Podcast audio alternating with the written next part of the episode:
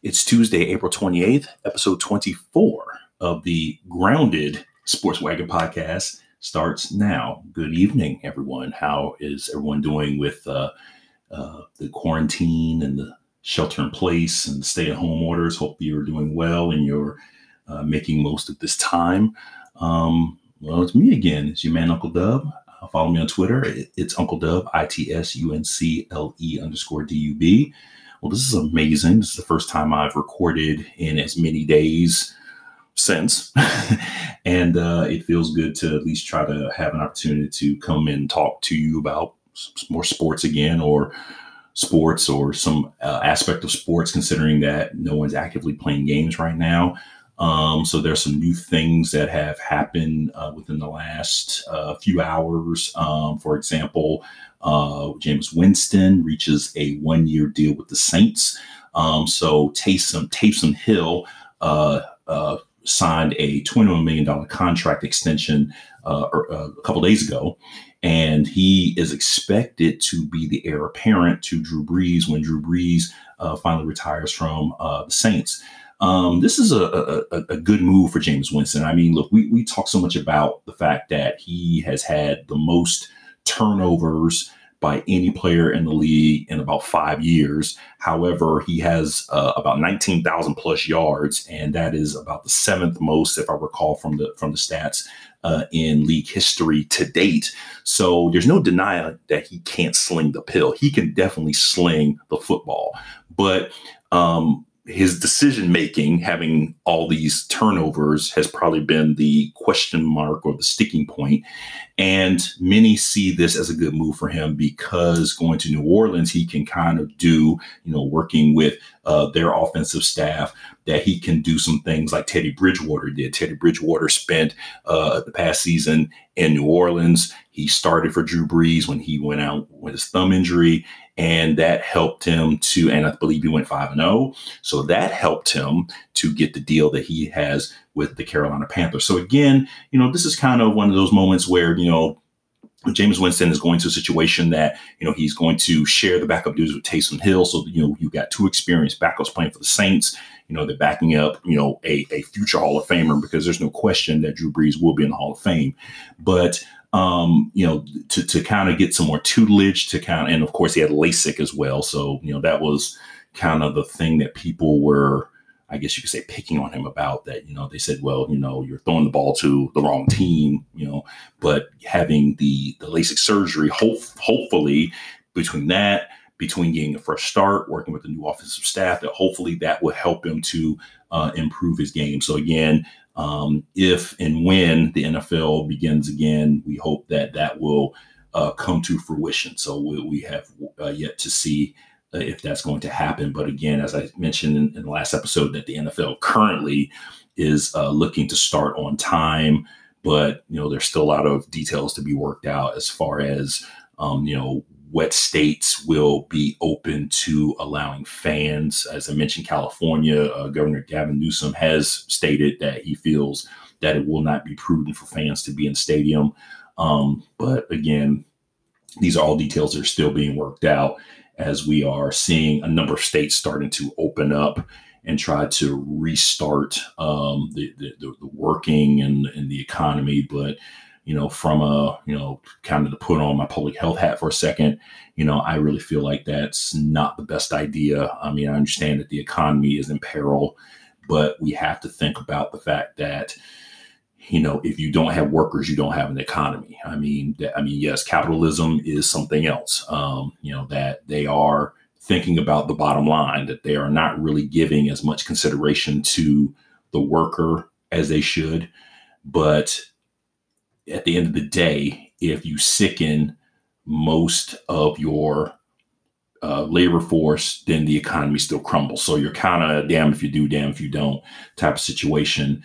But again, like I said, um, unfortunately, we are in a state of time where we are essentially politicizing disease. And it's very disconcerting that, you know, this has turned into a, you know, dare I say, a civil rights issue. And, and, and I say that with air quotes because I find that to be laughable for those who feel like that their rights are being violated because we're trying to keep you and those around you and the general population healthy. We're trying to protect everyone so that um, those who are serving us as healthcare workers they can stay healthy and do their job. But to feel like we're trying to take something away from you, I think is um, again, I think that's a very laughable point. But again, we, you know, we kind of have to start thinking more globally instead of what's happening at our feet. Um, so the other thing uh, I read a report by a company called Two Circles. They are into sports marketing. Um, they did some some number crunching and said that um, the, the, impact of the coronavirus um, it will really, as we know, it's already had an effect, but the overall effect it will have on sports will be felt, uh, you know, very globally. Um, their projections say that um, we only had 26,000, a little over 26,000 sporting events uh, will be held uh, by the end of the year, um, possibly more. So that's about more than half of what we had uh, scheduled. And because of that, they, we're talking about um, roughly about $73 billion in revenue generated from sports. Now, the projection was probably anywhere from about 140 billion to be um, generated from sports this year. So again, um, there's going to be a big loss in revenues due to uh, coronavirus.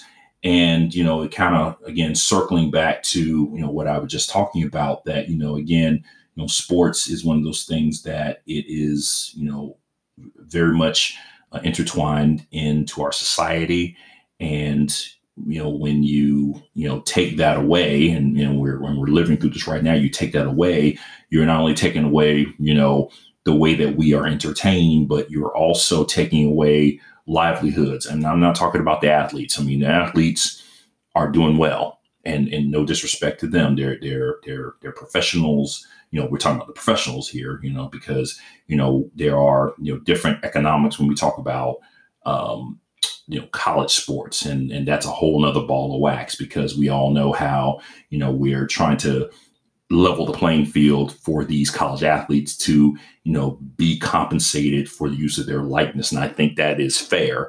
But when we're talking about professional sports these athletes are very well compensated but we also have to look at the fact that a lot of people are being put out of business people who work box offices people who um, you know keep the facilities open people who take tickets and vendors. So all these people are not getting that income. And, and again because that is due to the loss of income that we are seeing uh, globally through the effects of this virus. So i mean you know we, we really have to um, you know, kind of really think deeply about, you know, what's happening in front of us and to be more open minded about how we think about how this virus is impacting us. So in the last show, I talked about Mike Gundy and his response and, you know, talking about, um, you know, he wanted to go back to work May 1st and he was going to. And then, uh, you know, a week later, he apologized for his, um, for his comments simply because they were deemed to be short-sighted. And i think that that's the, the thing that i think is happening with this virus that it is hopefully it is making us take pause to um, you know thinking about how this is really impacting our lives. And it is hopefully it'll make us smarter about how we approach life because again, there are bigger things than sports. And right now we are really um, feeling um, the effects of this. Um, so kind of more on this, this, um, this uh, report from two circles. Um, now the big thing, one of the other things they talked about in the study was um, going back to having playing games. So NBA, NHL, NFL playing games in arenas and stadiums that have no, few or no crowds, which, you know, it would seem bizarre to do. But if the sports leagues feel from the guidance that they're getting from NIH, so Dr. Anthony Fauci and his uh, his office, the CDC, if they're feeling good about that guidance, then they could probably proceed, but proceed with caution. Um, they would have to play in these arenas with very few crowds. And Dr. Fauci also recommend that players stay in hotels in order to kind of limit their movement back and forth and to kind of you know keep you know keep that social distancing happen distancing happening uh, and and the like. So I mean, you know, there are so many things that we have to consider with this. Um, kind of to that point, another uh, piece that has that occurred today, another announcement that came for today that the Coca Cola 600 um, will go forth as usual. So that's going to happen on Memorial Day weekend in Charlotte. Um, uh, Governor Roy Cooper, so uh, the governor of North Carolina, um, said um, it will take place, quote, unless health conditions go down. So, um, and and I think for NASCAR fans, that would probably be a welcome um, bit of news. But again, we have to continue to have some caution here because again, May is still one of those points in time where I feel like we're still kind of on the back end of this thing where you know the curve is flattening but we kind of have to be very very careful about how much we begin to start to release and have crowds and all this sort of thing. Because remember that with this virus, if you are asymptomatic, you still can transmit. So that is a big, big issue. So if you got people who feel well, they're asymptomatic, if they are in a crowd, and and as if you're familiar with NASCAR, I'm not a NASCAR fan, but I'm familiar with the crowds that NASCAR generates. NASCAR generates huge crowds, and so you know that that that uh, attack rate, that infection rate will be exponential if you get a few people who potentially are infected. So again, these are things that, you know, there has to be some more careful thought about this um, as we're moving forward and trying to hopefully start to jumpstart sports again. But again, you know, right now for me, it, it's hard to even consider or think about this prospect uh, with everything going on because, you know, it's, um, it, it's scary to kind of have to leave your house to do something simple if you're going to go to the store. I mean, you don't want you don't want to, but you kind of have to. And I'm thankful that we still can, but you know, you have to be very careful and you have to do you know so many things in order to you know keep yourself healthy uh, and safe. Um, so um, didn't have a chance to look at the way too early uh, top 25 of college basketball. I think I will address that in episode 25. So look at that 25 episodes. Uh, and I'm almost at, you know, I've been at this for about four months, I think, and I have about uh, almost a, a, listenership of, you know, well, anyway, I got a pretty decent listenership, but again, it's growing and, and, and I hope that it continues to grow. Um, and I hope I like, hope you like what I'm the things I'm talking about. But I did want to kind of go back to something that I talked about in the last show, and I mentioned the retirement of Notre Dame head basketball coach, women's basketball coach Muffet McGraw. So I said 300, uh, 33 years, over 900 wins, two national championships, and a member of the College Basketball Hall of Fame. Um, so her replacement, uh, former player, former assistant Niele Ivey, she is um, uh, taking over the program, and they just got some big news that they got, I believe it was the number two recruit in the nation, will be attending Notre Dame next year. So, I mean, what a coup. It's, you know, Niele Ivey. I mean, the one thing that we will see is that she, we know that she can recruit it and it's still working. I mean, think about all the players that came through Notre Dame and it is still, you know, she's got the touch. And so I feel that, you know, within a certain period of time, you know, Notre Dame didn't have a good season last year. They were a very young team.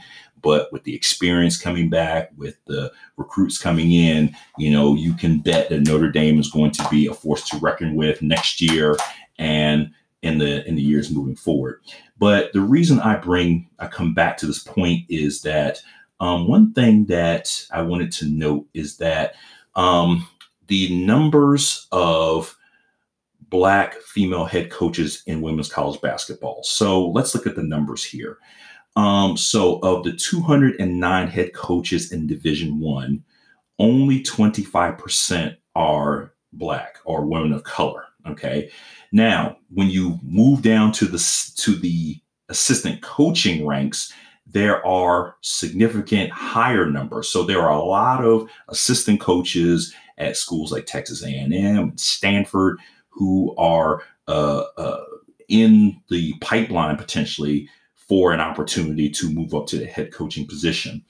Um, so one thing I, as I was thinking about this, um, you know, and looking at, you know, the hiring Niele Ivey, I said, well, let's look at conferences. And one conference stood out to me as having a significant number of Black women as head coaches of their programs. But to go back to Niele Ivey, the ACC, so Notre Dame is a member of the ACC.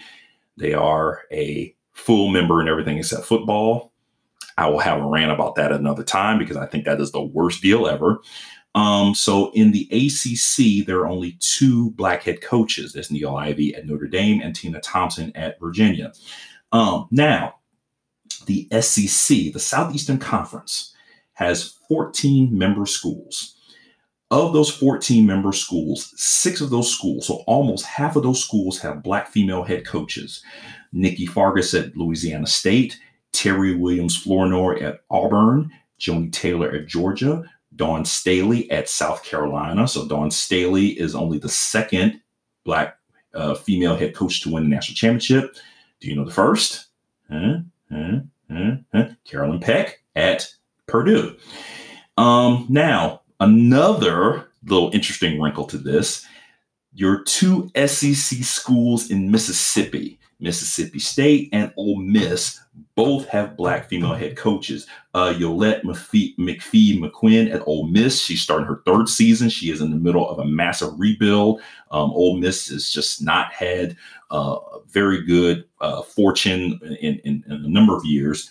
Um, so they hired her away from, I believe, from Jacksonville to lead that program. And, and it, you know, they haven't really had good years, but they are turning the corner and they are going to see some success very soon.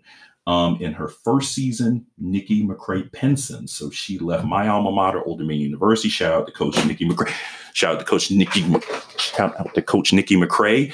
Um, she um, turned this program, turned ODU around in three seasons. They are looking like they are heading back towards, um, you know, heading back towards um, some level of uh, competition that they're you know, going to be back in the conversation. They look like they were heading back to the NCAA tournament before uh, everything got canceled. Um, so she goes to Mississippi State to replace Vic Schaefer. She played at Tennessee for Pat Summitt. So um, again, um, a, a, big loss for ODU, but a, a great game for Mississippi State and and you know it's just uh, you know I say it and I'm kind of like oh you know we were just we were just getting started, coach. We are just getting started. What will happen? But I but I understand. I understand it is your dream to coach in SEC, and all the best to you. But to, to kind of bring this back around here, um, you know, th- there are a lot of coaches. Coach Muffet McGraw was a, a big advocate not just for women, but she was a big advocate for pushing more of these uh, more assistant, more women, more black women in the assistant ranks towards these head coaching jobs. Uh, she's been a big advocate, and we see that happening in the fact that her uh, former assistant is now her successor, and she asked that, and she had the conversations with Niele Ivey, and and it happened, and it came to pass.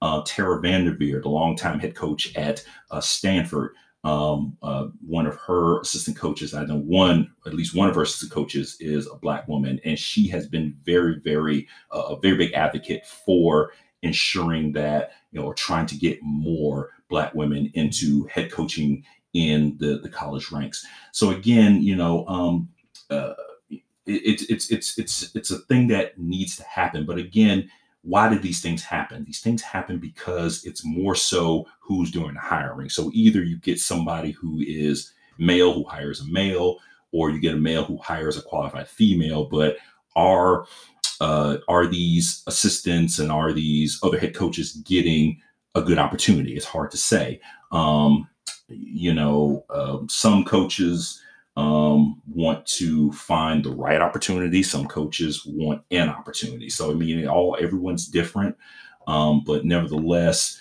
you know, there needs to be more of a push towards putting people in positions to get more black women into head coaching in the women's ranks. So to kind of take it to the next level here, um, you have 356 athletic directors in, in division one. 11% of them are women. 3% of them are women of color. I can tell you two right now vanderbilt and virginia. They are two that i know of that have black women leading their athletic departments. So again if we can push these numbers higher so again then that goes to a higher level. So who's hiring the ads so we're talking about college presidents uh, college boards, so folks at a higher level. So again, when you get more people who look more diverse, who are thinking more diverse candidates and trying to spread the net a little bit wider, you get more diversity. You get more diversity at the higher levels, then you get more diversity at the level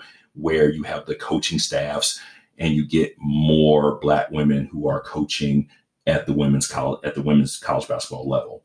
So but again, as I mentioned, only two black women have won national championships. Um, compare that with only four men, black men on the men's side: uh, Kevin Ollie, uh, Kevin Ollie, John Thompson, Nolan Richardson, and Tubby Smith. Again, four versus two. So again, those numbers aren't fantastic, but nevertheless, it the conversation is the same. When you get more people who look more like the folks that you want to hire or want to try to hire, then you get more diversity. So the diversity has to improve in order to kind of see these numbers improve because it, you know I just really feel like that there needs to be more opportunity, more diversity uh, in uh, in this uh, in the sport in general.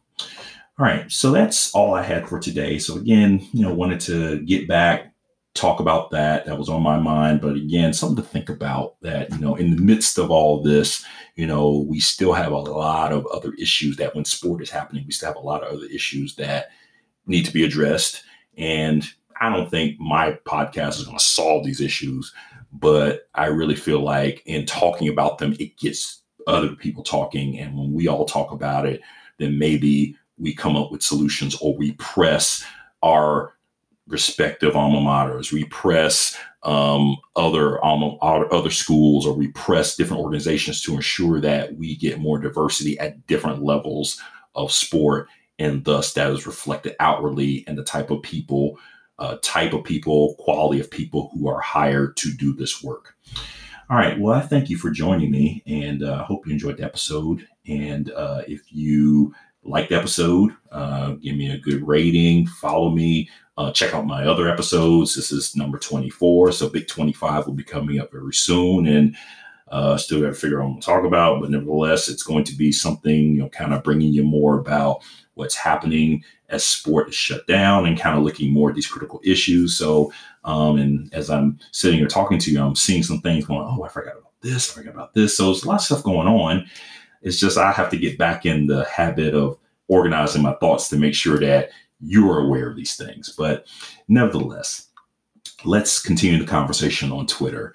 Uh, hit me up. It's Uncle Dub, I T S U N U N C L E underscore D U B. And I appreciate the time that you gave to this. Thank you so much. And I'll talk to you soon.